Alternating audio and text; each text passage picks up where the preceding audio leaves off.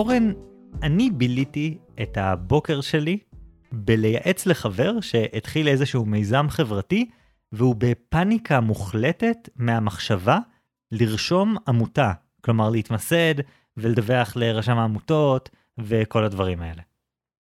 חגי, אני חשבתי שהסכמנו שאם אנחנו נותנים עצה למישהו, אז חייבים להקליט ולהפוך את זה לפרק. למה אתה ככה מייעץ פרילנס לאנשים בצד? אורן, זאת העבודה שלי. בסדר, אל תטפל לקטנות. בכל מקרה, מה שכיף זה שזה נורא דומה לשאלה שקיבלנו היום, אז אני אוכל לשלוח את החבר שלי להקשיב לפרק הזה. כן, אנחנו קיבלנו שאלה ממישהו שבחר בשם הבדוי אפאה, שם יפה ונדיר. אפאה כותב, שלום אורן ברנשטיין ודוקטור חגי אלקיים שלם, מזל טוב חגי אגב. שמי אפאה, ואני ועוד כמה חברים עובדים כיום על סטארט-אפ מתחת לרדאר בתחום ההתנהלות הפיננסית. אנחנו עובדים על הסטארט-אפ בסופאשים וערבים, ובמקביל עובדים על פרויקטים אחרים, או תארים, או מקומות עבודה סטנדרטיים. לאחרונה אנחנו מתחילים להצליח בקנה מידה קטן, ומקבלים סימנים שאם נרצה נוכל לגייס הון ראשוני מקרן הון סיכון. הדבר בוודאי יוכל לקדם אותנו משמעותית, נוכל להגדיל את הצוות ולתת את כל הזמן שלנו למיזם, אבל גיוס כזה מגיע ביחד עם עלויות. המיזם הוא עם אופי חברתי היום, ובעוד שאנחנו מנסים להרוויח, אנחנו לא ממקסמים רק למטרות רווח. דבר שיהיה קשה להמשיך בו במידה ונגייס כסף. בנוסף, אנחנו אוהבים את החופש שיש לנו כרגע בחיים, שמאפשר לנו לעבוד במקביל על פרויקטים נוספים. וקיים חשש שמיסוד הסטארט-אפ יעביר אותנו למצב של שגרה ויוריד לנו מהמוטיבציה. מצד אחד, אנחנו מרגישים שיש כאן הזדמנות גדולה. מצד שני, אנחנו לא באמת רוצים להיכנס למסגרת פורמלית. מה דעתכם? איך להחליט אם ללכת על זה ולהיכנס all in, או להישאר במצב הנוכחי של מוצר שממשיך להתפתח לאט בזמננו הפנוי ושאנחנו ממש אוהבים לעבוד עליו. זאת שאלה ממש טובה וממש מעניינת, וכמו שאמרתי זה ממש הזכיר לי את השאלות מהעולם הזה של מיסוד עמותות, כי זה דבר שנתקלים בו המון בתחום. מישהו מתחיל איזשהו מיזם, הוא וכמה חברים שלו, לא יודע, הם עושים מיזם של להעביר זקנות את הכביש או משהו, וזהו, והם עושים את זה בזמנם חופשי, והם מדי פעם אולי עושים איזה מגבית קטנה בין החברים כדי לקנות לעצמם חולצות, אני מעביר זקנות את הכביש, או משהו כזה, והכל כזה באיזי. ואז מגיע השלב שהם צריכים להחליט האם להתמסד, האם לרשום עמותה, להקים חשבון בנק, אישור ניהול תקין, דוחות, ומלא אנשים מפחדים מהשלב הזה, ויותר מזה, אני רואה במלא מקומות איזושהי אמירה כזאת שאל תרוץ לרשום עמותה. שאני מבין את האמירה הזאת, אבל באמת זה, זה מבטא איזה פחד שהוא, אני מרגיש הרבה פעמים שהוא לא רציונלי, אבל הרבה מאוד אנשים מפחדים מלהתמסד, מהדבר הזה של להיות רשמי. תשמע, לי בעיקר מפריע כאן הרעיון של הערבים והסופאשים. כלומר, ברור לי שאפאה הוא בן אדם עם הרבה תשוקה לעשייה החברתית הזאת, אבל אני אישית רוצה שהערבים והסופאשים שלי יהיו, יהיו שלי. אני רוצה שאם אני עושה משהו והוא נראה לי חשוב, אז שזה יהיה מה שאני עושה. אז uh, אני מבין שיש אנשים שזה הכיף להם, לעשות משהו אחד בשביל הכסף ומשהו אחר בשביל הנשמה, אבל זה שוחק, זה קשה. כן, זה אתגר, הקטע הזה של מתי לקחת משהו שהוא בצד ולהפוך אותו לקריירה או להפוך אותו למשהו ראשי. אני חושב שגם נתקעים בשאלה הזאת המון עם אומנות, כלומר, האם אני משקיע באומנות שלי בזמני החופשי, או שאני צריך לעשות את זה ברצינות. ושמעתי הרבה אנשים שאומרים, אם אתה רוצה באמת להיות אמן, אתה לא יכול שזה יהיה רק uh, תחביב בצד, אתה צריך להגיד, זאת העבודה שלי עכשיו. אבל מצד שני, זו גישה כזאת של שחור ולבן, ואני לא חושב שזה לגמרי מתאים כאן, כי אנחנו לא עד הסוף מבינים מה FM מקווה להשיג, מה המטרות, מה השאיפות שלו לארגון הזה, איפה הוא רואה את זה מגיע בחלומות ובאידיאל. וזה מאוד תלוי לדעתי. אה, אני לא מאמין שיש כאן תשובה אחת שמתאימה לכולם. ולכן אני חושב שלמסד סטארט-אפ זה בעצם כמו אה, לנסות לתקשר על ערוץ רועש, כמו באינטרנט למשל. TCP/IP. יפה. יש TCP, יש UDP, יש גישות שונות, זה מה שאני מנסה להגיד. טוב, אתה עוד מעט תסביר לנו, אבל אני חושב שלמסד סטארט-אפ זה כמו מסע לקוטב הדרומי. אוקיי, זה דווקא השוואה נורא טבעית, אה, יוצאים לדרך מאוד מאוד ארוכה, אולי למקום שאף אחד לא היה בו קודם, אנחנו לא יודעים אם נשרוד, וכל העולם מסתכל עלינו בהערצה.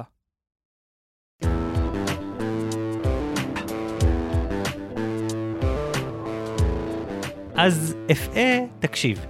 מבחינתי, אתה נמצא פה בשאלה של איך להתקדם עם המסע שלך. אתה נוסע, כמו שאורן אמר, ליעד מאתגר ורחוק, ואתה רוצה להבין מה הדרך שתביא אותך לשם בנוחות וביעילות. והאמת היא שזה קצת כמו מסע לקוטב הדרומי. אז אני רוצה שנחזור בזמן לתקופה שנקראת העידן ההירואי של חקר אנטרקטיקה. התקופה הזאת התקיימה בין סוף המאה ה-19 לשנת 1917, זה הסוף הרשמי של התקופה הזו. זו הייתה תקופה של מאמצים אנושיים לחקור את שני הכתבים, לא רק את הקוטב הדרומי. להגיע לצפון המגנטי, להצליח לעבור במעבר הצפון-מערבי, שזה מעבר ימי קפוא, שמחבר את האוקיינוס השקט והאוקיינוס האטלנטי דרך הארכיפלג הארקטי הקנדי. וכמובן, להגיע לקוטב הדרומי. כל הסיפורים מהתקופה הזאת הם סיפורי הרפתקאות מטלטלים. אלה אנשים שערכו מסעות קשים מאוד, בתנאי מזג אוויר קיצוניים, עם מעט מאוד תמיכה מאמצעים טכנולוגיים מתקדמים, כלומר, מה שהיה שם זה כלבי מזחלת ומגלשיים, לא כלים ממונעים, וכל הדברים האלה, קודם כל בשביל להיות הראשון, להיות זה שתוקע דגל ואומר, הגעתי. יש הרבה דמויות צבעוניות וסיפורים מרתקים בתקופה הזו, אבל אני רוצה להתמקד בסיפור אחד, המרוץ לקוטב הדרומי. בין 1910 ל-1912, שתי משלחות יצאו במטרה להגיע לקוטב הדרומי. אחת הייתה המשלחת הנורבגית בפיקודו של רואלד אמונדסן, על הספינה פרם. השנייה הייתה המשלחת הבריטית בפיקודו של רוברט פלקון סקוט על הספינה טרה נובה. אז אלה שתי הדמויות הראשיות שלנו, סקוט ואמונדסן, ששניהם כבר היו חוקרי כתבים מוכרים כשהם יצאו לדרך. סקוט כבר הוביל משלחת קודמת לקוטב בין 1901 ל-1904, משלחת שקבעה שיא באותו הזמן של מה שנקרא קצה הדרום, שזה קו הרוחב הדרומי ביותר שאנשים הגיעו אליו, ואמונצן ביקר בקוטב הדרומי והוביל בהצלחה משלחת שעברה לראשונה במעבר הצפון-מערבי שהזכרתי קודם בין האוקיינוס האטלנטי לאוקיינוס השקט דרך הקוטב. חגי, הדמות הראשית שלנו היא אפעה. אני רק מזכיר לך למה אנחנו כאן. תקשיב, אורן, הסיפור הזה של סקוט אמונסון הוא, הוא מטורף, ואני בעיקר רוצה לספר אותו, אחר כך אני מוכן לעשות קישורים, אז אני פשוט הולך לתת לך לעצור אותי מדי פעם ו- ולחבר את זה לנמשל, ואני מקווה שתעשה לי שירות uh, מוצלח בדבר הזה ולא תטה את זה לטובתך. אוקיי, אתה בעצם רוצה שאני אעשה את העבודה בשבילך? אין בעיה, רק uh, שכולם יזכרו את זה בסקר. אוקיי, אז הסיפור הזה של המרוץ לקוטב הדרומי הוא סיפור מרתק ומלא תהפוכות, ואחד הדברים שהוא מדגים ממש טוב זה את החשיבות של תכנון, מיסוד ומסגרות פורמליות. כי כשאנחנו עוקבים אחרי שתי המשלחות שיצאו לקוטב בשנת 1910, אנחנו מגלים הרבה הבדלים דרמטיים ברמת ההכנה, שכל אחת מהמשלחות ניגשה איתה למשימה הזו. אוקיי, okay, אז משלחת אחת הייתה כמו סטארט-אפ או עמותה שלא התמסדו, והשנייה הייתה כמו סטארט-אפ או עמותה שכן התמסדו. בדיוק, ואחת הגיעה ליעד והשנייה לא, אבל נגיע לזה בסוף. אבל אני רוצה קודם להגיד שתי מילים כלליות יותר על מסעות לקוטב, כדי שתבינו את כל מה שאני הולך להגיד אחר כך על ההכנות. זה לא סתם שהמשלחות האלה לקחו שנתיים. בגלל התנאים הקשים בטירוף של מסעות לקוטב, מסעות מהסוג הזה לוקחים לפחות שתי עונות. הספינות יוצאות במטרה להגיע לאנטרקטיקה בקיץ האנטרקטי, שזה בעצם הפוך מהקיץ שלנו, כי זה החצי השני של כדור הארץ, אז זה בסביבות ינואר.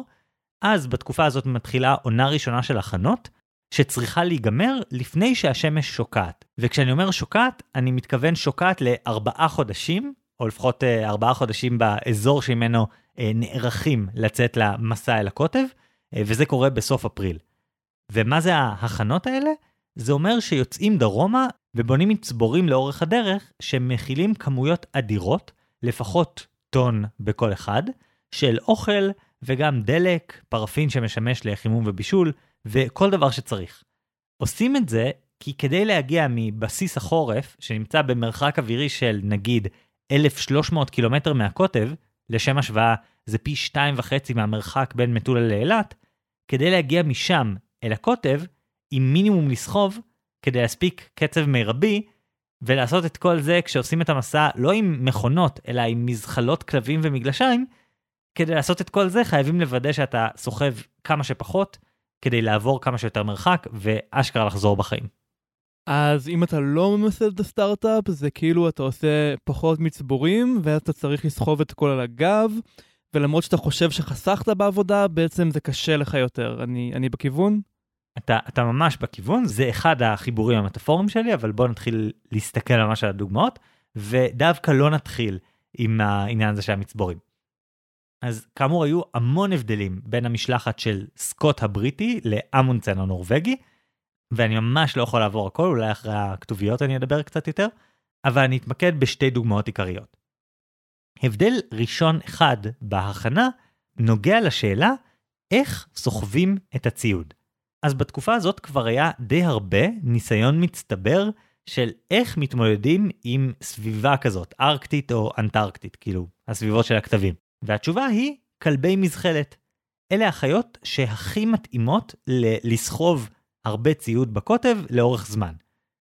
אבל מסתבר שסקוט לא ממש אהב להשתמש בכלבי מזחלת, וזה למרות שכשהוא התייעץ עם כל מיני מומחים למסעות בכתבים, אז הם אמרו לו תשקיע בכלבים, ותשקיע בכלבים, ותשקיע גם בעוד כלבים. אבל לא, סקוט מה פתאום, הוא מעדיף סוסי פוני, כי הם חיה יותר אלגנטית. והוא גם השקיע המון כסף במזחלות מכניות, שמאוד עזרו לו עד שהן כשלו ממש בהתחלה, בהתחלה, בהתחלה של המסע.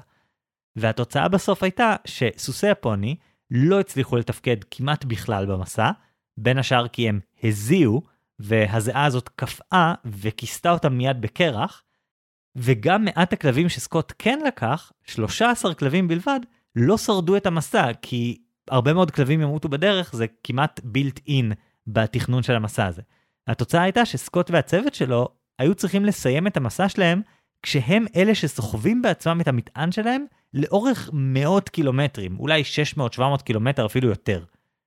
ומהצד השני, אמונצן, הנורבגי, נערך מראש, השיג נהגי כלבים סופר מנוסים, הוא נזהר באיך הוא מנהל את הכלבים כדי לא לאמץ אותם יותר מדי ולטפל בהם כמו שצריך, והוא גם לקח הרבה יותר. הוא יצא לדרך עם 51 כלבים וחזר רק עם 11. אוקיי, okay, אז חוץ מזה שאתה מאלץ אותי להקשיב לסיפורים הכלבים מתים, ואני לעולם לא אסלח לך, מה שאני מבין כאן זה שזה סיפור בעצם על הצורך ללמוד מניסיון של אחרים. קצת דומה למה שאמרת לגבי uh, לעבור דירה, או למצוא עבודה. סקוט בעצם נצמד למה שנראה לסקוט נכון, וניסה דברים שאף אחד לא עשה, ולא הקשיב למומחים, בעוד שאמונסן לגמרי נשען על מה שאמרו לו שנכון. בדיוק, ו- ואני אגיד יותר מזה, סקוט בעצמו היה כבר בקוטב, היו כל מיני דברים שלא עבדו לו במסע הקודם, לא רק שהוא לא למד ממומחים, הוא לא למד מהניסיון של עצמו. הוא כאילו ממש החליט ש, שלא לא בקטע שלו אה, להתכונן, לא בקטע שלו אה, לתכנן, לא בקטע שלו להתאים, הוא רוצה מסע אנגלי מסודר על סוסי פוני יפים בקוטב. ובעצם אם נחזור ל-FA, אז uh, גם בסטארט-אפים יש את מה שמקובל לעשות. ונראה לי די ברור שסטארט-אפים שמצליחים כן עוברים את התהליך הזה של להתמסד. אני מניח שיש סיפורי הצלחה של uh, סטארט-אפים שהצליחו עם אנשים שעבדו בזמנם פנוי, לא מצליח לחשוב על זה כרגע, אבל בבירור זה לא הרוב. אוקיי, okay, אז אני רוצה לחזור לקוטב הדרומי אורן, זה, זה החלק המעניין פה. כאילו, FA אני, אני אחזור אליך, אבל זה פשוט סיפור מטורף. יש עוד הבדל משמעותי בהכנה בין סקוט לאמונדסן, אה, ודיברתי קודם על החשיבות של מצבורים, ושם מה שקרה זה שסקוט לא רק הניח פחות מצבורים מאמונדסן, הוא גם הציב בכל אחד מהם פחות אוכל, והוא גם ארז את הדלק שבהם בצורה פחות יעילה, שגרמה לדליפות, כלומר כשהוא הגיע לדלק, הדלק כבר דלף ברובו החוצה. לעומת זאת, אגב, המצבורי דלק של אמונדסן, עד היום יש שם מצבורי דלק פעילים ושימושיים. ויותר מזה, הוא גם לא השקיע מאמצים, לא מאמצים מספיקים, בלסמן כמו שצריך את המצבורים. כלומר, הוא שם איזשהו דגל על המצבור. לעומת זאת, אמונדסן, הוא הציב יותר מצבורים, הם היו גדולים יותר, והוא סימן אותם בצורה כל כך מושלמת, שכאילו מקילומטרים ידעת שאתה בקרבת מצבור באיזשהו אופן. אז התוצאה הייתה שהמשלחת של אמונדסן סחבה פחות ציוד באופן שוטף, ולמרות זאת נהנתה מיותר אוכל ויותר דלק. או אם נחזור שוב ל-FA, בעצם לבנות מצבור זה בדיוק הדברים האלה ש... שנוטים לזלזל בהם בגלל שהם לא קשורים ישירות למטרה שמנסים להשיג. אז להניח מצבור זה כמו אה, לגייס אשת משאבי אנוש שתנהל את שאר העובדים. או זה כמו להירשם אצל רשם העמותות כדי שתקבל אה, הטבות מס כאלה ואחרות. ואמונסן לקח ברצינות את הבירוקרטיה, בעוד שסקוט אה, זרק על זה, הוא רצה להתעסק בעיקר, הוא חשב שהוא אה, עושה תכלס, אבל בעצם הוא ירה לעצמו ברגל. זה מה שאתה מנסה להגיד כאן. בדיוק, המצבורים האלה זה אמנם עבודה מהתחת, כאילו אין מה להגיד, אתה עובד ממש ממש קשה, עונה שלמה, נטו על להכין את העונה הבאה, אבל מצד שני, הדבר הזה נותן לך כמות אדירה של גמישות, אתה יכול לספוג תקלות. וסקוט, כל פעם שהיו לו תקלות במסע שלו דרומה ובמסע שלו חזרה צפונה, לא, לא הייתה לו גמישות, לא היה לו שום דבר לעשות בנושא, הוא פשוט נתקע בצורה נוראית. עכשיו, באמת יש עוד המון דוגמאות להכנה הבעייתית של סקוט, לעומת ההכנה המופתית של אמונסן, ובאמת שהייתי יכול לדבר עכשיו שעה על ההבדלים ביניהם, אבל אפשר לסכם הרבה מהבדלי הגישות ביניהם ממש ממש בקצרה. כי מייחסים לסקוט את האמירה שאימונים מראש זה פשוט דבר לא ג'נטלמני לעשות. וסקוט בעצם רצה להצליח במסע הזה באמצעות האומץ האנגלי, ולא באמצעות הכנה מדוקדקת מראש. רולנד הנטפורד, שכתב ספר שקראתי על המרוץ, מסגר את הסיפור של אמונסן וסקוט באופן הזה. סקוט רצה להיות גיבור רומנטי שחותר לקוטב הדרומי כנגד כל הסיכויים, והוא רצה להימנע מכל דבר שיכול לפגוע לו בתדמית. יותר מדי הכנה, מעשים שנתפסים כלא ג'נטלמנים, למשל להשתמש בכלבים במקום סוסי פוני, או להמית חלק מהכלבים ולאכול אותם לאורך הדרך. אבל אמונסן רצה להגיע לקוטב הדרומי. זה כל מה שהוא רצה, ובזה הוא הצליח.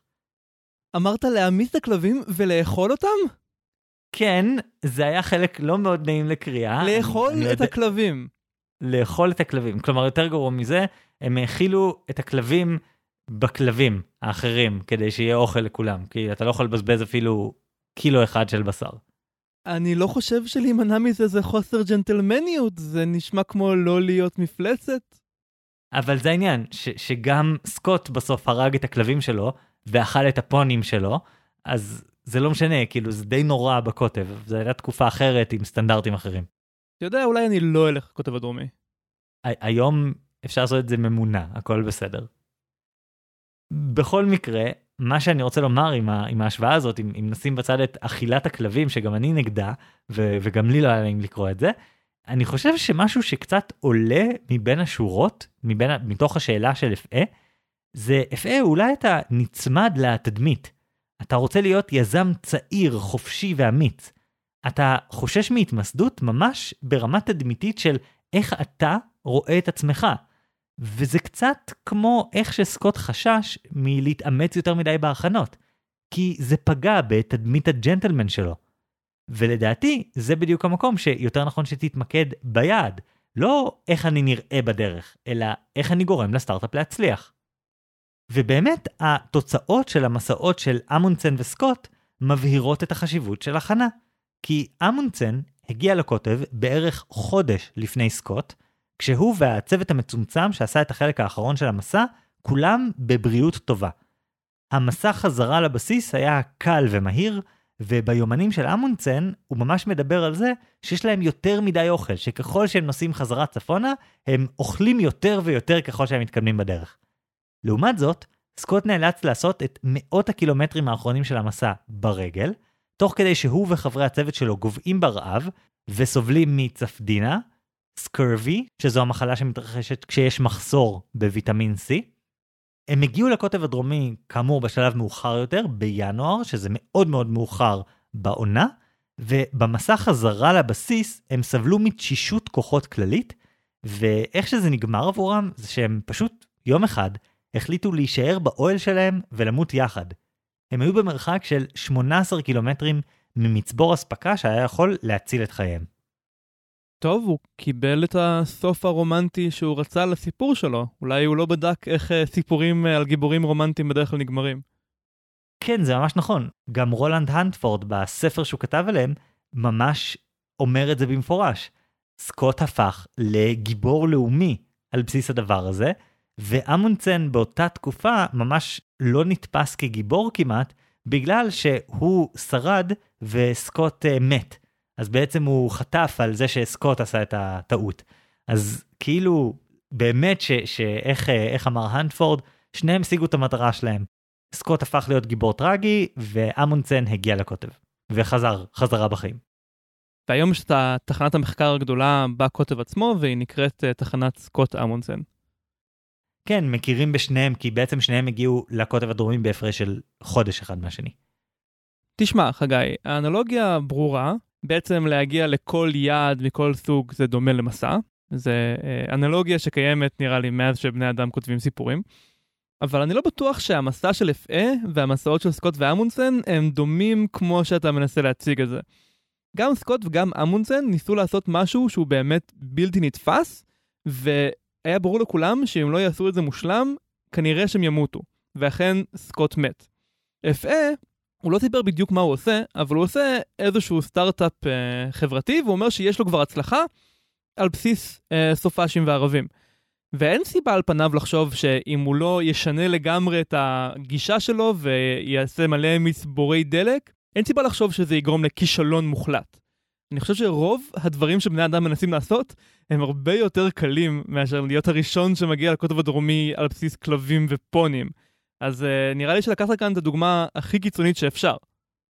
זה נכון שזו דוגמה קיצונית, אבל יש בה לקחים אוניברסליים פחות או יותר. כלומר, בסופו של דבר, יש פה גם את הלקח המאוד ברור, של יש את איך שעושים דברים. יש את מה שנהוג, ומה שבדרך כלל עושים, ומה שבדרך כלל עובד, ויש את מה שבדרך כלל לא עובד. אמונסן הלך פה אחרי באמת פרקטיקות, לא, הוא לא המציא את הגלגל, הוא פשוט הלך לאנשים שחיים באזורים הארקטיים, ולמד איך הם מתלבשים, ואיך הם מתניידים, ואיך הם אוכלים, ואיך הם מבשלים, וכל מיני דברים כאלה. פשוט בדק ושאל, ואז לקח את הטכניקות האלה, ולפעמים לקח את האנשים האלה, והביא אותם איתם לקוטב הדרומי. והוא בעצם הסתמך על פרקטיקות שמוכיחות את עצמן. ולעומת זאת, נשמע פה שאפאה קצת החליט שלמרות שמה שנהוג ומה שעובד לאנשים זה לעשות סטארט-אפ כזה full power, אז למרות זאת הוא החליט, לא, מה פתאום, זה לא מה שאני הולך לעשות. אני הולך לעשות סטארט-אפ בזמני החופשי. עכשיו, האם הוא יצליח?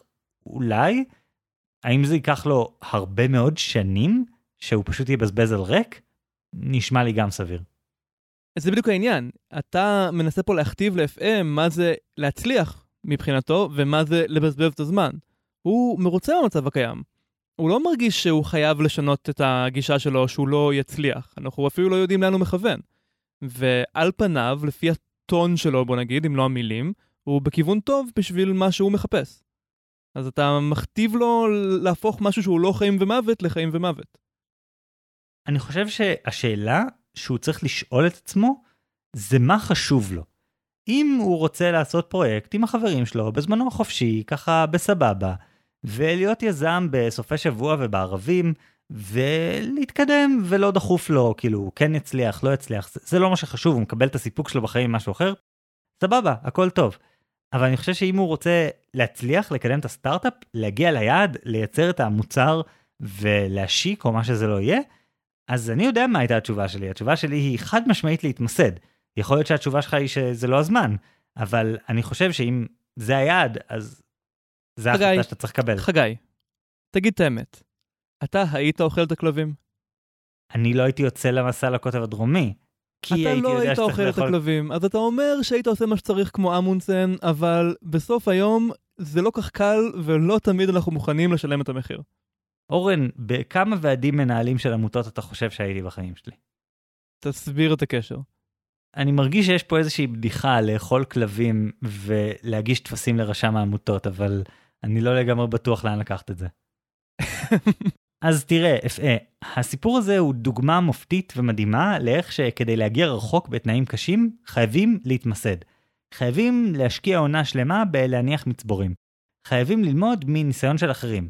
ובגלל שאני מניח שאתה עושה את הסטארט-אפ הזה לא כדי להוכיח שאתה יכול, אלא כדי לייצר מוצר ולהגיע להישג, אם זה המצב, אז אני יודע להגיד לך שאם תתמקדו בלהיות צוות של נינג'ות קוד שלא מצייתים לחוקים, אתם אולי תיצמדו לתדמית הרומנטית של היזם, אבל קשה להגיד שהסיכוי שתגיעו ליעד הוא באמת באמת גבוה.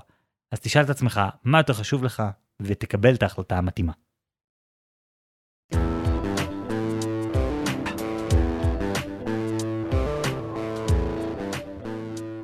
תשמע, יפה.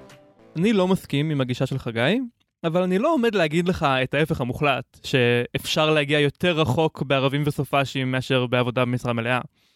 ברור שאם תיקחו כסף ממשקיעים ותקימו משרד ותתחילו להתנהל כמו חברה אמיתית, תוכלו להגיע להישגים גדולים יותר. מה שאני כן רוצה להדגיש אבל, זה שהיכולת הזאת להגיע רחוק יותר לא מגיעה בחינם. ואני לא מתכוון רק לזה שתצטרך למכור את הנשמה שלך למשקיעים, ושהם יכתיבו לך מתי לקום בבוקר ויקחו את החברה לכיוון שלא התכוונת. זה הכל נכון כמובן, אבל זה לא מה שאני מנסה להגיד. מה שאני מתכוון זה שבצורה שאתם עובדים עכשיו, אמנם אתם תגיעו פחות רחוק, אבל אתם תגיעו יותר רחוק יחסית להשקעה שאתם משקיעים. זה בעצם בדיוק כמו מה שהפתגם האפריקאי אומר. אם אתה רוצה להגיע מהר, תלך לבד, אם אתה רוצה להגיע רחוק, תלך ביחד. והפתגם הזה מראה שיש כאן שני צדדים. לפעמים אתה רוצה להגיע מהר, ולפעמים להגיע רחוק. זה בעצם כמו לשלוח הודעות למישהו שהוא יותר ויותר רחוק. ככל שהנמען רחוק יותר, צריך להשקיע יותר מאמץ בלהתגבר על הרעש. אני אסביר את הכוונה שלי. הראשון שבאמת הבין לעומק איך אפשר לתקשר על גבי ערוץ רועש, היה אחד בשם קלוד שנון, שהוא אחד המדענים הכי חשובים בהיסטוריה שאתם בחיים לא שמעתם עליו. אני חושב שהוגן לומר ששנון בעצם המציא את המושג של אינפורמציה, כמו שאנחנו מבינים אותו היום. למשל, הוא טבע את המונח ביט, שזה 1 או 0 בזיכרון דיגיטלי. שנון היה גם הראשון שראה את הקשר בין uh, הנדסת חשמל וכל מיני דברים שעשו בתקופה שלו עם uh, טרנזיסטורים וכאלה, לבין לוגיקה, ספציפית לוגיקה בוליאנית של אמת ושקר או וגאמים, והוא הראשון שהבין שאפשר להשתמש בחשמל כדי להבין עובדות על העולם. בעצם לעשות משהו שדומה ללחשוב. ובכך הוא בעצם הניח את היסודות לכל התחום של עיבוד מידע דיגיטלי. בקיצור, אחד הדמויות המייסדות של מהפכת המחשוב, ובמקרה הוא גם uh, עבד ביחד הרבה עם אלן טיורינג, הדמות הגדולה השנייה של uh, מהפכת המחשוב. בכל מקרה, המאמר הכי משפיע של שנון משנת 1948 נקרא תיאוריה מתמטית של תקשורת. והוא מתמקד בדיוק בבעיה של לדבר עם מישהו על גבי קו תקשורת שיש בו רעש. לצורך העניין, תחשבו שיש איזשהו מישהו ששולח מידע, מישהו אחר שמקבל את המידע, המידע עובר על איזשהו ערוץ, ולערוץ הזה מחובר מקור רעש. מקור רעש זה מין כזו קופסה שחורה, שמייצגת את כל הדברים הרעים שיכולים לקרות להודעה בדרך מהשולח למקבל. אז אם למשל ספציפית אה, השולח מקבל זה כוסות יוגורט, והערוץ זה חוט שמתוח בכוסות היוגורט, אז הרעש יכול להגיע מהרוח או מאיזשהו פגם בייצור של החוט. אה, או אם זה תקשורת דיגיטלית בין שני מחשבים והערוץ הוא כבל נחושת, אז הרעש יכול להגיע מהפרעות מגנטיות או מבעיות בחיישן שקולט את הסיגנלים בצד של המקבל. שאנון התייחס לכולם ביחד בצורה הכי מופשטת. זו בעצם הגדולה שלו. הוא הצליח להכליל בין כל הדרכים השונות ששתי ישויות ינסו להעביר מחשבה מאחד לשני, והוא יצר מודל מתמטי שמכסה את כולם בצורה שווה. אז uh, המקור הרעש של שאנון הוא קופסה שחורה, שכל פעם שהשולח מעביר למקבל ביט, איזשהו 1 או 0, המקור רעש באיזושהי הסתברות הופך אותו ל-0 או 1 בהתאמה. ועכשיו שלון שואל את השאלה, בהינתן ערוץ רועש כזה, האם בכלל אפשרי להעביר מידע ולהיות בטוח שהצד השני הבין אותו נכון? אני מנחש שאפשר כאילו לשלוח את זה כמה פעמים, או לעשות כזה איזושהי ספרת ביקורת כמו בתעודת זהות כזה, איזשהו מידע נוסף שמוודא שכל שאר המידע תקין, או כאילו אתה אומר אה, זאת הודעה מספר 1 בשרשרת, זאת הודעה מספר 2, זאת הודעה מספר 3, ואז אם אתה רואה שפספסת אתה יודע שפספסת, כאילו, נשמע שיש לזה פתרונות. אז בגדול אתה בכיוון, אבל זה לא טריוויאלי שבאמצעות שיטות כאלה אפשר באמת להגיע לוודאות גבוהה שהצד השני יבין. אם למשל אתה שולח כל הודעה פעמיים, ואחד משתבש, אז עכשיו הצד השני לא יודע מה מהשניים נכון. אפילו אם אתה שולח את ההודעה שלוש פעמים, ואז הצד השני לוקח את הרוב, עדיין יכול להיות שהיה לך מזל רע, והיה אה, רעש בשניים בין השלוש, ועדיין הצד השני יבין לא נכון. אז מה ששאלון הוכיח, זה שזה כן אפשרי. והוא הציע איזושהי שיטה, איזשהו אלגוריתם, שבאמצעותו לא משנה כמה רעש יש על הקו, תמיד אפשר לשלוח איזושהי כמות של מידע ובאמצעות שיטות כמו שאתה אומר, חגי, כל מיני uh, ספרות ביקורת, כל מיני לחזור לפעמים על uh, חלק מהמידע, אבל בשיטות מתמטיות יותר מסובכות, אפשר לדעת בוודאות כמעט מוחלטת שהצד השני הבין. אבל כדי להצליח בזה, יש מחיר שחייבים לשלם. כלומר, במקום פשוט לשלוח את מה שאתה רוצה להגיד, חייבים לשים חלק מהביטים בצד למטרת תיקון שגיאות, למטרת ספרות ביקורת וחזרות וכולי.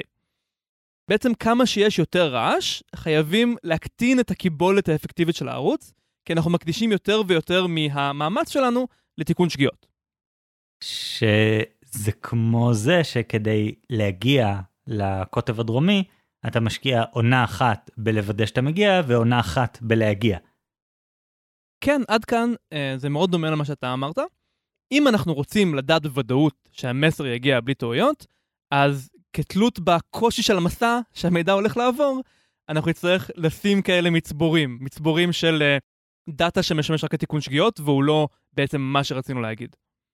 אבל כאן דרכינו נפרדות, כי אני לא חושב שזה חובה שהמסר באמת יגיע בלי שגיאות. גם באינטרנט האמיתי של ימינו אנו, לא כל התקשורת נשלחת בצורה הזאת. לא כל פעם שמחשב א' מדבר עם מחשב ב', זה קריטי לו שמחשב ב' יקבל בדיוק את מה שמחשב א' שלח. בגדול, היום האינטרנט מתחלק לשני פרוטוקולים עיקריים, ואפשר לומר שהם לוקחים את התובנה הזו של שאנון לגבי ערוץ רועש בדיוק לשני הכיוונים הכי הפוכים. הפרוטוקול שהוא יותר נפוץ נקרא TCP, אתה הזכרת אותו קודם, שזה ראשי תיבות של אה, Transmission Control Protocol, או בעברית, פרוטוקול שליטה בשליחה. וזה בדיוק מה שהוא עושה. זה הפרוטוקול שמשמש לשליחה וקבלה של דברים כמו מיילים או דפי אינטרנט כמו ynet וכאלה, כל דבר שאתה רוצה לקבל בדיוק כפי שהוא נשלח. ו-TCP בעצם מבטיח שכל הודעה שנשלחת תתקבל, בלי הכפלות ובלי שינוי בסדר. האופן שבו זה מתבצע הוא קצת אה, רמאות או מונחים של שאנון, כי בעצם מה שהוא עושה זה לקבל משוב מהמקבל.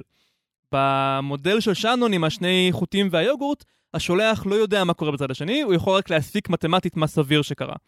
ב-TCP אנחנו בעצם מנצלים לא רק חלק מהקיבולת של הערוץ בכיוון אחד, אלא קיבולת של הערוץ גם בכיוון השני, כדי לקבל כל הזמן איתות. קיבלתי, לא הבנתי, תשלח שוב, אה, קיבלתי עד לכאן, וככה, באמצעות הקדימה והאחורה הזה, אפשר להבטיח שהכל הגיע בדיוק כפי שהשולח התכוון. כן, נראה לי שקראתי על זה פעם. כלומר, TCP זה, אה, אתה אומר אה, אחד, ואז כזה קיבלתי אחד, ואז השני אומר שתיים, קיבלתי שקיבלת אחד, משהו כזה, נכון? יש אה, לחיצת יד משולשת, נכון? נכון, האמת שהלחיצת יד המשולשת קורית עוד לפני שהשיחה מתחילה. זה שא' אומר לב', היי, אני רוצה לשלוח לך משהו, ואז ב' אומר, היי, אני שמעתי שאתה רוצה לשלוח לי משהו, אז אני מוכן לקבל, ואז א' אומר, היי, שמעתי שאתה מוכן לקבל, אז אני הולך לשלוח לך עכשיו. כל זה, זה כמובן הרבה מאוד ביטים שמעמיסים על הרשת, בלי שהם מעבירים מסר של ממש, זה הכל uh, תיאומים. בירוקרטיה של רשם העמותות. בדיוק, לגייס uh, מחלקת משאבי אנוש, שכל מה שהם עושים זה לוודא ששאר העובדים מרוצים ועושים את העבודה שלהם, בלי שהם בעצם תורמים למטרה של הארגון. כל מיני דברים כאלה שארגונים גדולים עושים. אבל יש גם את הפרוטוקול הגדול השני של האינטרנט, שנקרא UDP, שזה ראשי תיבות user datagram protocol, או בתרגום חופשי, פרוטוקול הפתעות מידע. הנה מידע, הבאתי לך בהפתעה. טוב, זה, זה באמת תרגום די חופשי, אבל אני חושב שהוא מעביר את הפואנטה. ב-UDP, השולח לא שואל את המקבל כלום, והוא גם לא מוודא שום דבר לגבי המקבל.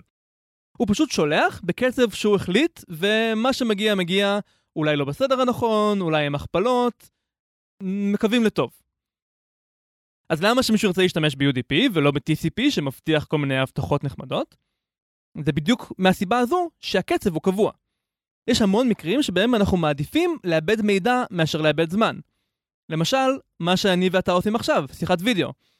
לא קריטי לי לקבל כל פריים ופריים של הוידאו שלך ולדעת מה עשית בכל מילי שנייה של השיחה, אבל מאוד מאוד יכאב לי אם המידע עליך יתעכב אפילו בעשירית שנייה. אז אין לי זמן לעשות את הקדימה אחורה הזה של TCP, שאתה תוודא שקיבלתי את כל מה ששלחת. עדיף שתמשיך לשלוח. אז כאילו אתה אומר ל-FA, אם לא חשוב לך אם תצליח, אז כאילו תעשה מה שבא לך, שזה סוג של מה שאני אמרתי לו. אני לא חושב שזה עניין של להצליח או לא להצליח, זה עניין של עד כמה אתה טולרנטי לשגיאות.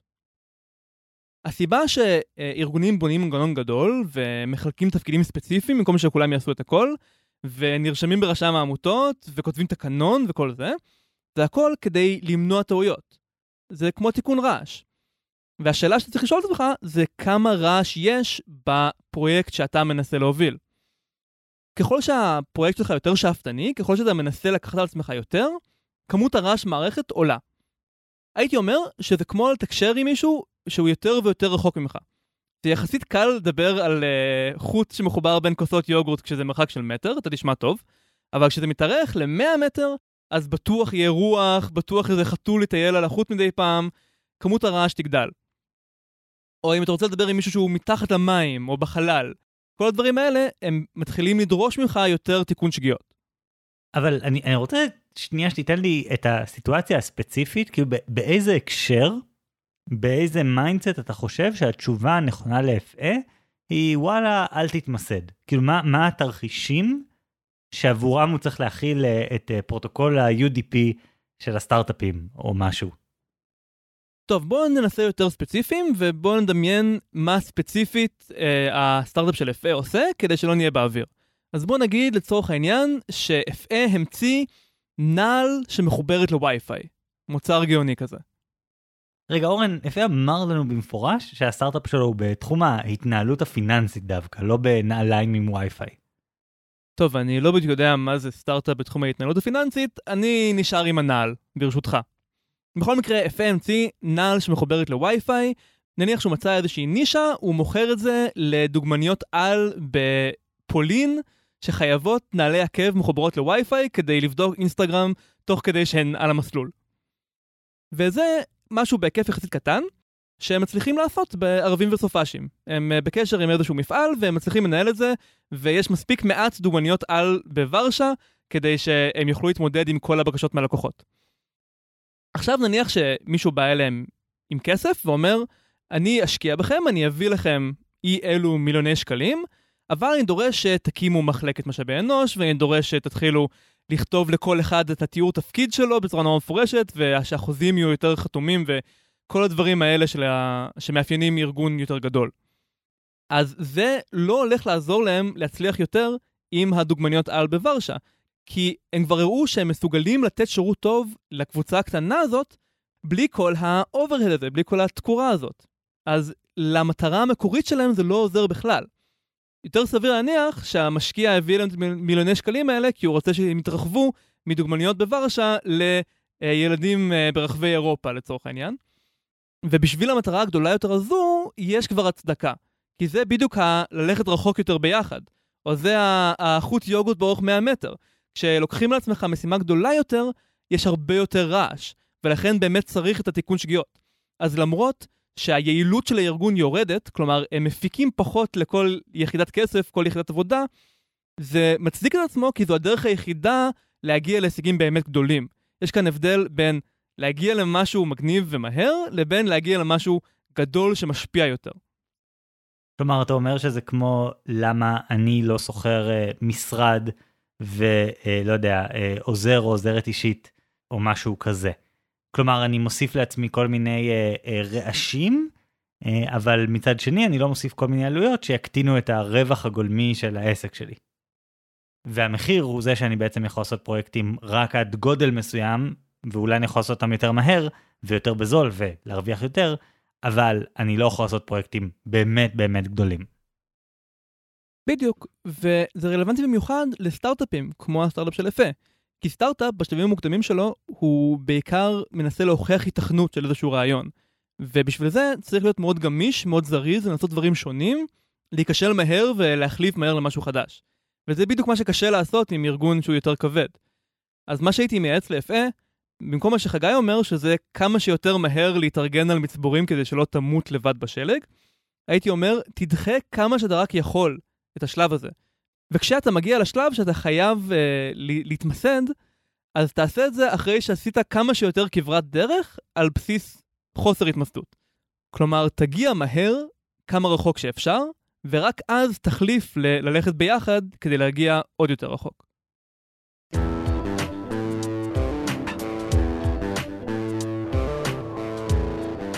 אורן, אני חושב שמצד אחד המודל שלך נתן איזשהו כלי כללי יותר לדילמה הזאת, הוא נתן הבחנה למתי ללכת ביחד רחוק ומתי ללכת לבד מהר. אבל אני חושב שהאופן שבו הצגת את זה נותן קצת יותר מדי מקום ל"זה סבבה לא להתמסד", לא חייבים לעשות את זה וכן הלאה. שזה נכון באופן כללי בחיים, וזה נכון בהרבה מאוד מקרים, אבל שוב, אני לא מומחה לסטארט-אפים או משהו כזה, אני מכיר את זה יותר מהזווית של עמותות, אבל שם ה-best practices כל כך מוכיחים את עצמם, שדווקא מאוד ברור לי שעדיף לחשוב על זה יותר כמו מסע לקוטב, כדבר שהמחיר שלא לעשות אותו הוא גדול מדי, ושאין דרך אחרת להגיע ליעד, גם אם המחיר זה לא הסיפור. אתה רוצה להגיע ליעד, אתה צריך להתמסד. ועם כל כמה שאני אוהב את המודל שלך ואת איך שהוא מפרמל את הדילמה, אני חושב שהוא מעודד אנשים יותר מדי ללכת על המסלול החופשי יותר, אבל ההרבה פחות בטוח. ואני מסכים איתך, חגי, שבסופו של דבר כל מאמץ יצטרך לעבור את הטרנספורמציה הזאת ולהתמסד. יש סיבה טובה שאין אף חברה גדולה שהיא שטוחה לחלוטין ושכולם עושים מה שבא להם. בסופו של דבר זה הכרחי. אבל אני לא בטוח שהתובנה הזאת, שבסופו של דבר זה הכרחי, כל כך עוזרת ל-FA, שהוא בדיוק באזור האפור הזה, לכן הוא כתב לנו. ואני חושב שמבחינה הזאת, הבעיה שלו יותר דומה לבעיה של לבחור פרוטוקול באינטרנט, לבחור בין TCP ל-UDP, ששם זה לא כך קל לבחור. אם אתה שולח מייל, אז מן הסתם אתה רוצה שהוא תמיד יגיע במלואו, אבל יוטיוב למשל, זה לא כך ברור אם אתה מעדיף לקבל עכשיו את הסרטון, אפילו עם האיכות נמוכה יותר, או אם אתה מעדיף לחכות. זה תלוי במשתמש, זה גם תלוי באופי החיבור. אני קראתי לאחרונה שיוטיוב עושים גם וגם, כשזה בערך שני שליש נשלח ב-TCP ושליש ב-UDP, לפי כל מיני מאפיינים שאני אפילו לא יודע מהם. ואני חושב שזה יותר דומה למצב של יפה, שזה נכון שאם הוא יצליח והוא יגיע לשלב שיש לו מוצר גדול לנהל, ברור שבסוף הוא יצטרך להתמסד. אבל יכול להיות שאם הוא יתמסד מחר, הוא אפילו לא יגיע לשם.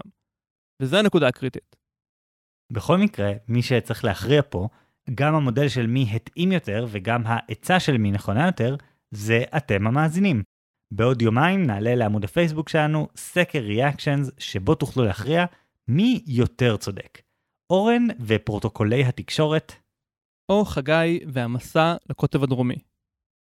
בכל מקרה אנחנו מזכירים לכם כרגיל לעשות לייק לעמוד הפייסבוק שלנו, להמליץ על הפודקאסט לחברים וקרובי משפחה שעשויים להתעניין, ולהשאיר ביקורות ב iTunes אם אתם אה, משתמשי אפל. כמו כן אתם מוזמנים להצטרף לקבוצת הדיונים שלנו, חובה להשוות. יש שם הרבה אנשים ממש מגניבים, ואם לא בא לך לחכות שנוציא פרק שלם על השאלה שלכם, מוזמנים לשאול שם ולקבל משוב מיידי מאנשים שייתנו לכם מודלים מפתיעים שגם אנחנו בחיים לא היינו חושבים עליהם. בכל מקרה, תודה רבה על ההאזנה. אני חגי אלקיים שלם. אני אורן ברנשטיין. ונתראה בפעם הבאה עם השוואות חדשות.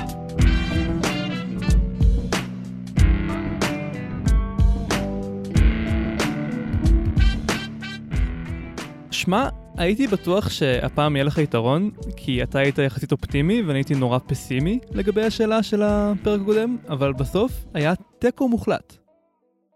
כן, כששאלו אותנו למה טינדר זה כל כך נורא, אני בעצם אמרתי שזה בגלל שטינדר זה כמו חיים בחלל החיצון, אנחנו לא נמצאים שם מספיק זמן כדי שיהיה סיכוי שנמצא מישהו כמונו. ואני אמרתי שטינדר זה שוק של לימונים, כלומר בגלל שקשה להבדיל בין בן אדם נורמלי לבן אדם בעייתי, הנורמלים ייטו לברוח וישארו רק אלה שאוהבים להסתתר מאחורי העמימות הזאת. בכל מקרה, זה מדהים שבשנה שלמה לא הגענו לתיקו כמעט אף פעם, ואז תוך כמה חודשים, פעמיים. אני אוהב את זה שזה מביא אותנו לפרקים אה, יותר תחרותיים, ומי יודע, אולי גם הפעם אה, נתקרב לתיקו. בכל מקרה, גם הפעם היו המון תגובות, גם בעמוד הפייסבוק שלנו וגם בקבוצה החדשה, חובה להשוות, ובחרנו ממש אה, בפינצטה חלקים, כי כתבתם תגובות ארוכות ומעניינות והתפתחו דיונים, ואין שום סיכוי שנצליח לתמצת את הכל, אז ממש בחרנו כמה דברים שמשכו את תשומת הלב שלנו. אה, נתחיל עם עמית שכתב לנו, אני חושב ששניכם, אורן עם אחת העצות שלו על להתנהג כמו לימונים, וחגי עם היער האפל, מביאים באופן עקיף הסבר נוסף. אולי אין עד כדי כך הרבה לימונים בטינדר, אבל יש מספיק כדי ששאר המשתמשים ייפגעו וינסו להגן על עצמם על ידי התנהגות באותה הדרך. אני לא אתפלא אם בצד השני של הרבה ממי שלמשל עשו Unmatch מיד אחרי התחלת השיחה, יש לא מעט משתמשים שמרגישים בדיוק כמו איתמר, ושואלים את עצמם את אותן שאלות. אני מאוד מסכים, וזה גם חלק ממה שהופך את uh, טינדר לשוק לימונים, שבאמת אי אפשר להבדיל בין בן אדם ממש סביר ואיכותי, שיהיו לו סיבות הגיוניות וסבירות לעשות לך unmatch, לבין איזשהו דוש נוראי שפשוט נהנה שעושים uh, לו match כי הוא מקבל את הזריקת אגו, ואז הוא עושה unmatch כי מלכתחילה זה כל מה שהוא רצה. אני חושב אבל שזה חלק מהותי מהמודל שלך, אני לא חושב שזה שונה מהמודל שלך. באיזשהו מקום, מה שזה אומר, זה בהתחלה יש מעט לימונים בשוק, אבל לימונים מייצרים לימונים. כלומר, זה אותו דבר כמו שוק הלימונים, לימונים דוחקים החוצה מהשוק את מי שאינם לימונים. כן, רק עם התוספת שלימונים בטינדר יכולים להפוך רכב טוב ללימון על ידי מין השפעה בין לימונית מגעילה כזאת. תגובה הבאה של יונתן שכתב, אני מציע מודל חלופי לשאלה חלופית. לחפש קשר רציני בטינדר זה כמו לחפש סטייק טוב במסעדת פועלים. זה פשוט לא המקום הנכון, זה רק נראה דומה. והוא ממשיך וכותב, בסוף יולי, בעזרת השם, אני עומד להתחתן עם אהבת חיי, האיש הנפלא שכבש כל פינה פנויה בנימי נפשי, וש-99% סיכוי שהייתי מתעלם ממנו באפליקציות. כי על פניו אנחנו לא מתאימים בעליל. אגב, גם הוא כנראה היה מסנן אותי. אבל ישבנו אחד ליד השני בשבת בבוקר בבית כנסת, בשבת חברים, והיה קליק. וזהו, משם הכל היסטוריה. כי שום דבר לא ממש יכול להחליף את הקליק הראשוני הזה. ואני יודע, כי אני לא מגזים כשאני אומר שיצאתי למאות דייטים ראשונים. כאילו, אני חושב שבאיזשהו מקום אלה הסיפורים הכי טובים באופן טבעי, ובסוף כשאני מסתכל על הזוגות אה, ארוכי הטווח מסביבי, כמעט אף אחד מהם, או, או ממש אני חושב אחד מהם, בדיוק אחד מהם, זה זוג שהתחיל מאיזושהי אפליקציה. אה, ואני באמת תוהה, אולי האפליקציות לגמרי לא עובדות בתחום הזה. אז יכול להיות שזה המצב, כאמור, החוסר ניסיון שלי בשוק קצת uh, בולט פה, אבל אולי זה הסיפור, שאולי בעצם האפליקציות פשוט לא יודעות לעשות את זה.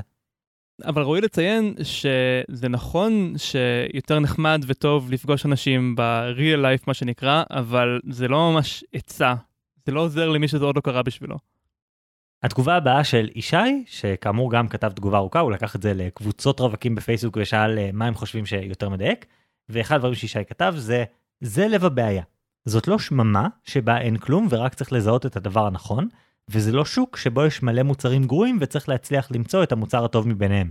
זה מצב שבו צריך לשכנע את הצד השני שאתה מוצר טוב, ורק אחרי זה להחליט אם הוא הקונה המתאים למוצר שלך.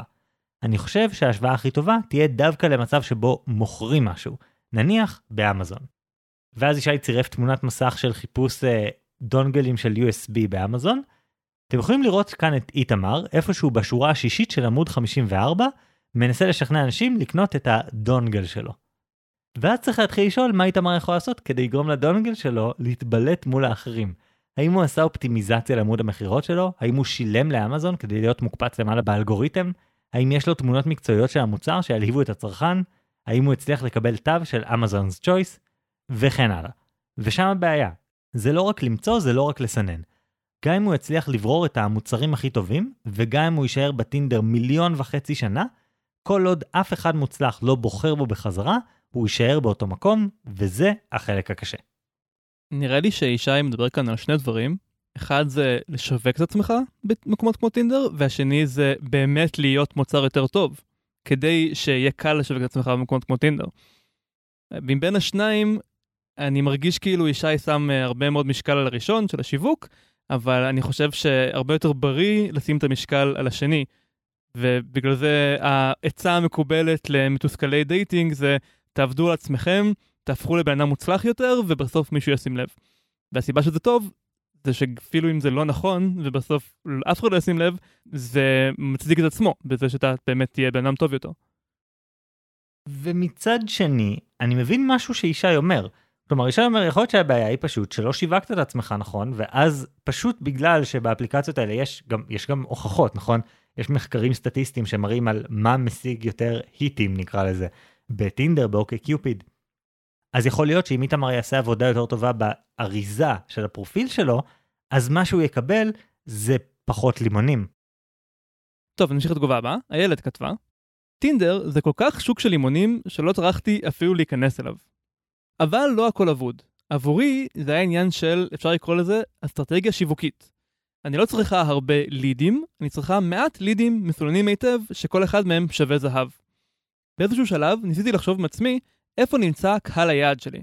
עכשיו אני, מה לעשות, בחורה לא שגרתית, ואני מחפשת אנשים לא שגרתיים באופן שדומה לשלי. אז טינדר זה על הפנים למטרה שלי. כי גם האנשים בטינדר שאפשר להגיד שהם נורמלים, כנראה לא מתאימים לי באופן אישי. במקרה שלי, הבנתי שהאנשים שאני מחפשת הם אנשים שאני משדרת איתם על אותו גל באופן מסוים.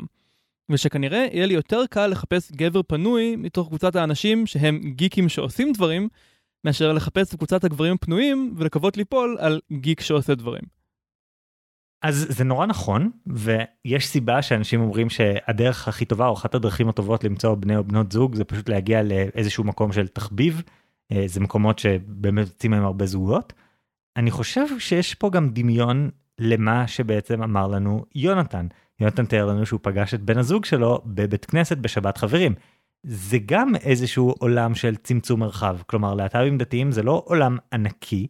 ובאיזשהו מקום מהרגע שאתה בעולם הזה קצת עשית איזשהו צמצום מרחב שהוא עוזר לוודא שאיך שהילד אמרה הליד איכותי אז אולי אה, זה מלמד אותנו איזשהו משהו ובטינדר זה די בהגדרה לא יהיה המצב. כן, אני מאוד מסכים, ואני גם מציין שבמקומות כמו אוקיי קיופיד, חוץ מזה שצריך לענות על הרבה יותר שאלות, יש גם הרבה יותר יכולת לסנן לפי חתכים מאוד ייחודיים. למשל, אפשר לחפש רק אנשים שהם לא רווקים אבל פתוחים לזוגיות נוספת. שזה נישה די קטנה, אבל יש אנשים שזה בדיוק מה שהם רוצים, וקיופיד מאפשר את זה, ובטינדר כמובן זה יהיה למצוא מחט בהרמת שחת. והתגובה האחרונה להיום של עידן, עידן כתב, הייתה חסרה לי התייחסות לזה שנורמלי זו הגדרה לגמרי סובייקטיבית, אגב זה משהו שעוד כמה אנשים אמרו לנו אז נתייחס לזה בשתי מילים. האנשים שהזויים בעיני איתמר הם כנראה נורמליים בעיני עצמם, ואיתמר עצמו הוא כנראה הזוי בעיני אנשים אחרים. אפילו השקרנים כנראה רואים את הדבר הפוך, לא מבינים למה איתמר עושה עניין מתמונה לא עדכנית או מגוסטינג. במובן הזה, הייתי אומר שטינדר זה כמו צבא או אוניברסיטה. אנחנו חיים את רוב חיינו בתוך בועה, ויש מקומות שבהם אנחנו פתאום נחשפים לחלק גדול מהמגוון של החברה הישראלית. חילונים בצבא ויהודים באוניברסיטה מופתעים הרבה פעמים מכמות הדתיים או הערבים, בהתאמה כמובן, שהם פוגשים. אבל זה פשוט כי הם רגילים לראות סביבם רק אנשים מהסוג שלהם. במילים אחרות, הסיבה לכך שהטינדר מלא בדפוקים, היא שהאנושות מלאה בדפוקים, כי כל אחד מאיתנו הוא דפוק בעיני מישהו לב. כל אחד מאיתנו הוא דפוק בעיני מישהו אמוג'י של לב. אמירה לגזור ולתלות על המקרר. כן, אבל אני רוצה להתייחס למה שעידן אמר לגבי ההתייחסות לנורמלי כהגדרה סובייקטיבית. כי כמה אנשים כתבו את זה כמו שאמרתי, אבל אני חושב שקודם כל זאת השאלה שקיבלנו, אבל כמו שאמרנו בפרק, זו תחושה שנתקלנו בה ממש במילים האלה, אני אישית ממספר דו ספרתי של אנשים. כלומר, הרבה מאוד אנשים שאומרים למה כולם לא נורמליים באפליקציות. עכשיו, ברור שנורמלי זה סובייקטיבי וכל אחד רואה בדברים אחרים נורמלי וכן הלאה, אבל לחוות חוויה נורא שלילית זה דבר מאוד נפוץ עבור כל מי שאני מכיר שישתמש באפליקציות האלה, ואפשר להגיד אולי לא, לא אנשים נורמליים, אולי הם מתנהגים שונה, אולי במציאות הם אחלה, או כל מיני דברים כאלה, אבל זה לא משנה את החוויה שאותה אנחנו מנסים להסביר. אני כן חושב שעידן נוגע פה בנקודה מאוד חשובה. כשאתה הולך uh, לשוק של מכוניות, אתה יכול להיות די בטוח שרוב המכוניות עובדות והם יעשו את העבודה בשבילך באיזושהי רמה. בעוד שכשאתה הולך לשוק של אנשים שאתה רוצה לפתוח בפניהם את הלב ולאחד את החיים שלך עם שלהם, אז רובם הגדול לא יהיו מתאימים. צריך להפעיל כאן רף אחר מלכתחילה ולא לצפות שפשוט תיגש לראשון שאתה רואה ושהוא יהיה אפילו קרוב למתאים. כן, אני חושב שלמדנו המון על העולם הזה מהפרק הזה, אז תודה לכולם על התגובות ומחכים לתגובות גם על הפרק הזה. בהחלט. אז אה, בואו נמשיך הלאה למה שקראנו הפעם. בוא תתחיל. אוקיי, okay, אז אני הזכרתי כבר את רולנד הנטפורד, שכתב שני ספרים רלוונטיים. אני קראתי את ההתחלה של אחד ואז עברתי לשני. הספר שקראתי בשלמותו הוא The Last Place on Earth, Scott and Amundson's Race to the South Pole, שממש אה, מסקר את כל המסע של השניים, וספר שרק התחלתי ואז הבנתי שזה לא בדיוק מה שאני מחפש, זה ספר אחר שלו שנקרא Race for the South Pole, The Expedition Diaries of Scott and Amundsen. כלומר ספר שהוא היומנים ממש, עם ציטוטים אמיתיים מהיומנים. אז אני אגיד שהספר של היומנים לא התאים לי כי הוא היה באמת אה, קצת טרחני וגם אני אודה ואתוודה כמות ההתייחסויות לכלבים מתים. זה היה ממש קשוח, כאילו אורן יודע, שלחתי לו כל פעם שנתקלתי בזה שלחתי לו וזה באמת היה הצטבר לי הרבה מאוד הודעות של עוד פעם כלבים מתים. זה היה מאוד קשוח, הם מאוד התעסקו בזה. אבל הספר השני, שבעצם הוא ספר אה, יותר היסטורי על מה שקרה שם, זה מדהים, זה כאילו סקוט כזה שחצן ואמונסן כזה שיטתי, ויש אנשים שאומרים שאולי זה איך שהנטפורד מייצג אותם ולא מה שבאמת נכון, אבל וואו, איזה ספר ההרפתקאות מטורף, עם סוף נוראי למשלחת של סקוט, ומלא דברים, וואו, זה פשוט ספר טוב. כאילו, באמת באמת ממליץ עליו ממש ממש בחום. זה מצחיק כי בימינו אני מרגיש כאילו הנחיתה על הירח ב-1969 תפסה מקום ממש גדול בדיעבד בדמיון הקולקטיבי שלנו, אבל זה לא היה אירוע יחידני, זה בעצם היה הכיבוש האחרון באוסף גדול של מסעות כיבוש. לפני זה היה את אברסט ולפני זה היה את הכתבים, והסיפורים האלה הם לא פחות מטורפים מאשר נחיתה על הירח. ובמובנים מסוימים יותר מטורפים, כי הם נעשו עם פחות טכנולוגיה ועם פחות גיבוי, לא בגיבוי מלא של מעצמת על, כמו נחתה לירח. ובאמת יש כאן עושר מטורף של הרפתקאות שכמעט שכחנו אותם. כן, זה באמת תקופה מרתקת וממש מתעסקים בזה, שזה עידן כזה של להיות הראשון וההתעסקות הזאת. אני כן אגיד משהו אחד שלא סיפרתי במהלך הפרק והוא ממש מדהים, וזה שבעצם אדמונסן עשה את המסע שלו בהפתעה. אה, כשהוא יצא לקוטב הדרומי, בעצם נורבגיה, המדינה שלו הייתה באמצע תהליכים של אה, לצאת לעצמאות, והוא חשש מזה שבגלל יחסים דיפלומטיים, ממשלת נורבגיה תגיד לו, לא, אתה לא יכול ללכת לקוטב הדרומי. אז מה שהוא סיפר, זה שהוא עושה עוד מסע ל-Northwest Passage, כלומר שהוא נוסע עכשיו לאוקיינוס השקט כדי לעבור uh, מהצפון שם, ותוך כדי המסע, באמצע הדרך, הוא אוסף את כל המלאכים שלו ואומר להם, תקשיבו, האמת שאנחנו הולכים לקוטב הדרומי, ואז הוא שולח uh, טלגרם או מה שזה לא יהיה לסקוט ואומר לו, היי סקוט, uh, האמת שאנחנו במרוץ עכשיו. ופשוט בהפתעה הוא מתחיל וסקוט חושב שיש לו זמן ושהכל בלי לחץ וזה ואז הוא מגלה שבעצם אדמונסן והוא בתחרות והוא מגלה שהוא הפסיד אה, בזה שהוא בעצם מגיע לאיזושהי בקתה באנטרקטיקה שבה הוא מוצא מכתב מאדמונסן שכותב לו, היי, הייתי פה, תעביר את המכתב הזה למלך נורבגיה אם אתה יכול. כי הוא לא ידע שהוא ישרוד, אז הוא אמר לפחות שסקוט, אם הוא ישרוד, אז הוא יוכל להעביר את זה הלאה. כן, זה ממש מטורף, פשוט uh, דמויות כאלה ענקיות.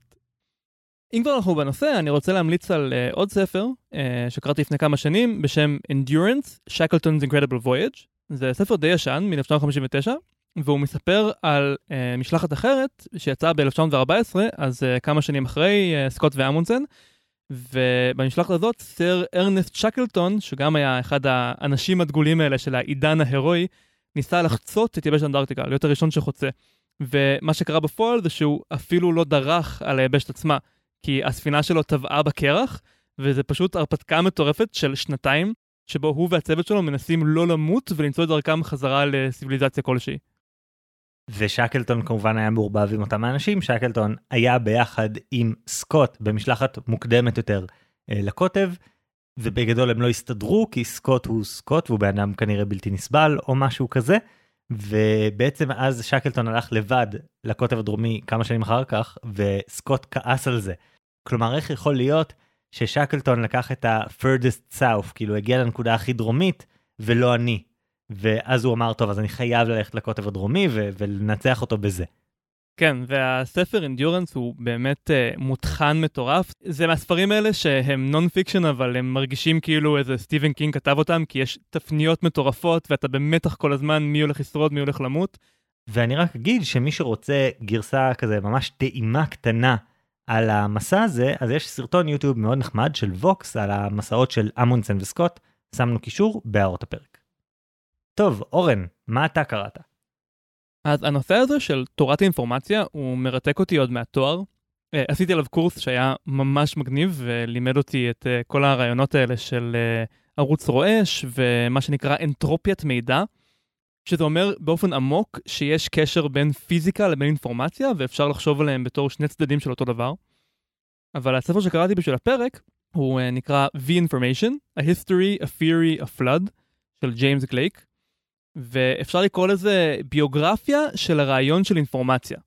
הוא עוקב אחרי המושג הזה של אינפורמציה מהעבר הכי קדום, והוא מדבר על דברים כמו התופים המדברים של אפריקה, והוא משם ממשיך להמצאה של הטלגרף והטלפון, אה, ולשאנון עצמו, שתיאר מחדש את אינפורמציה בתור משהו דיגיטלי והמציא את המושג של הביט, ומשם ממשיך לאיך אה, זה משפיע על ביולוגיה, גנטיקה, איך זה משפיע על פיזיקה, אה, אנטרופיה. זה מין כזה ספר שהוא לפעמים מפלרטט עם פילוסופיה, והוא לוקח כמה רגעים באמצע לעצור ולחשוב על מה בחיים שלנו הוא פיזי, ומה בחיים שלנו בעצם מוגדר במונחים של אינפורמציה. לדעתי הוא עושה את זה בטעם ממש טוב. והוא מכניס מלא, מלא דמויות כאלה מגניבות ששינו את העולם. Uh, חוץ מקלוד שנון יש את צ'ארלס uh, בבג' שהמציא את מה שנקרא The Difference Engine, שזה מכונה שיכולה לחשב דברים uh, 100 שנה לפני המחשב. עדה לבלייס, המתכנת הראשונה, אלן טיורינג ועוד כל מיני כאלה. פשוט ספר ממש ממש קריא, וזה לא על חשבון עומק, כי הוא גם נוגע במלא דברים ממש מרתקים. אז אם זה נושא שמסקרן אתכם, זה גם קריאה ממש כיפית, וזה גם נקודת פתיחה מעולה אם אתם רוצים אחרי זה להעמיק עוד. ג'יימס גלייק באופן כללי כותב דברים מאוד טובים כאלה, יש את הספר המפורסם שלו, כאוס, שבעצם עושה ביוגרפיה באותו אופן להולדתו של מדע הכאוס והמערכות המורכבות. אז מאז שסיימתי את כאוס, הספר הזה, The Information, הוא ברשימת הקריאה שלי, ואני מת לקרוא אותו, וממש אה, המחשבה שהוא עוקב אחרי הרעיון הזה אלפי שנים אחורה, או לא יודע, מאות שנים אחורה, אין לי מושג כמה, זה ממש מדהים, כאילו, הלוואי והיו יותר ספרים שעושים דברים כאלה על רעיונות גדולים, ולא רק על uh, המדענים שהמציאו אותם. כן, אני ממש אוהב את זה שזה ביוגרפיה של רעיון. זה אחד הדברים שתסכלו אותי כשהייתי בתואר, זה שמלמדים את כל הרעיונות האלה בצורה שהיא לגמרי א-היסטורית. וזה גם אומר שאנחנו לא נחשפים לבני אדם, לדמויות האלה שתרמו למדע, וזה גם אומר שאנחנו מקבלים מין כזה מוצר לעוס, והרבה פעמים קשה להבין למה הגדרנו את הרעיונות שלנו בצורה כזאת ולא אחרת, וגם לפעמים יש חלקים מסוימים בקורס שהם מובנים במלואם כבר אלף שנה, וחלקים אחרים שהסכמנו עליהם רק לפני עשרים שנה. וזה הרבה יותר מעניין והרבה יותר גם קל לעיכול, אני מרגיש, שזה מוצג בתוך ההקשר ההיסטורי שלו. צריך לזכור גם שזה בעצם אחד מהדברים שהניע את העבודה של תומאס קון, שהזכרנו פה כמה פעמים. המבנה של מהפכות מדעיות. שהוא בעצם יצא נגד איך שמדברים על פיזיקה בתור uh, למה כל הפיזיקה הייתה טעות בעבר והם ממש לא היו בכיוון וכן הלאה, ולא הסתכלו על זה מתוך איזושהי נקודת מבט היסטורית של איך התחום מתפתח, מה אנשים חשבו, למה הם חשבו את זה ואיך המדע מתפתח באיזה דיאלקטיקה היסטורית ארוכה. ושדווקא ההסתכלות ההיסטורית נותנת לך יותר הבנה על איך בני אדם באמת חושבים, ולא רק אומרת לך מה נכון, באיזשהו אופן כזה לגמרי מנותק מהקשר. כן, וזה גם מרפא אותך מהמחשבה המאוד מפתה שכולם היו מטומטמים כל ההיסטוריה ורק אנחנו מבינים. ואני חושב שגם בהקשר הספציפי הזה של מידע זה ממש מעניין לחשוב שהדבר הזה שהוא כל כך מהותי לחיים שלנו ומקיף אותנו מכל עבר זה לא דבר שכולם תמיד דיברו עליו זה לא דבר שתמיד היה נוכח זה איזשהו פרמול של אוסף שלם של בעיות אחרות שהתחלנו לדבר עליו באופן מסוים רק לאחרונה. כן, יש אה, אנקדוטה נחמדה בספר, שאלן טיורינג וקלוד שאנון היו אוכלים ביחד צהריים, כי הם שניהם אה, תרמו למאמץ המלחמתי במלחמת העולם השנייה, אבל היה אסור להם לדבר על עבודה. ובאותו זמן אלן טיורינג עבד על לפצח את האניגמה, את הצופן, וקלוד שאנון עבד על להמציא צפנים. וברור שהם היו יכולים לא רק לעזור אחד לשני בעבודה היומיומית, אלא כנראה לפתח המון את התורות המדעיות שהם שניהם עשו בהם מהפכה. פשוט אסור לנו לדבר. זה מין כזה רגע היסטורי מלא באירוניה. וואו, זה ממש ממש ממש מדהים. אוקיי, אז uh, נעצור כאן. אני אורן ברנשטיין. אני חגי אלקיים שלם. ביי.